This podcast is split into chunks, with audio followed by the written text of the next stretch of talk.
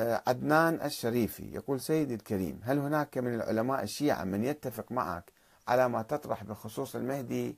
وإذا لا فكيف؟ يعني ما أدري أكو طبعا ناس سرا وجهرا بعض الناس يقولون بعض الناس على الخفيف يعني حسب الظروف والأجواء اللي محيطة به ما يتمكن يصرح كل شيء فيحاول يبحث مقدمات الكلام.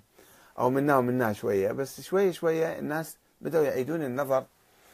ومو ما أدري سواء كان أحد ولا ما كان أحد. أنت انظر في الفكرة أساسا. شلون الله ينصب واحد امام عليك؟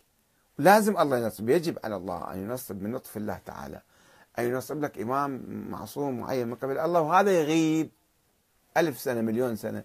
شنو فائدته صارت؟ مثل هاي العجوزة اللي أيام صدام كانت تدعو. تدعو حتى يخرج الإمام المهدي لما راح صدام بطلت بعد ما تدعو. قالوا لها ليش؟ قالت إحنا أيام الشدة ما ما أجانا. هسه بعد شو نسوي بيجي الآن؟ بعد ما يحتاج ندعو له.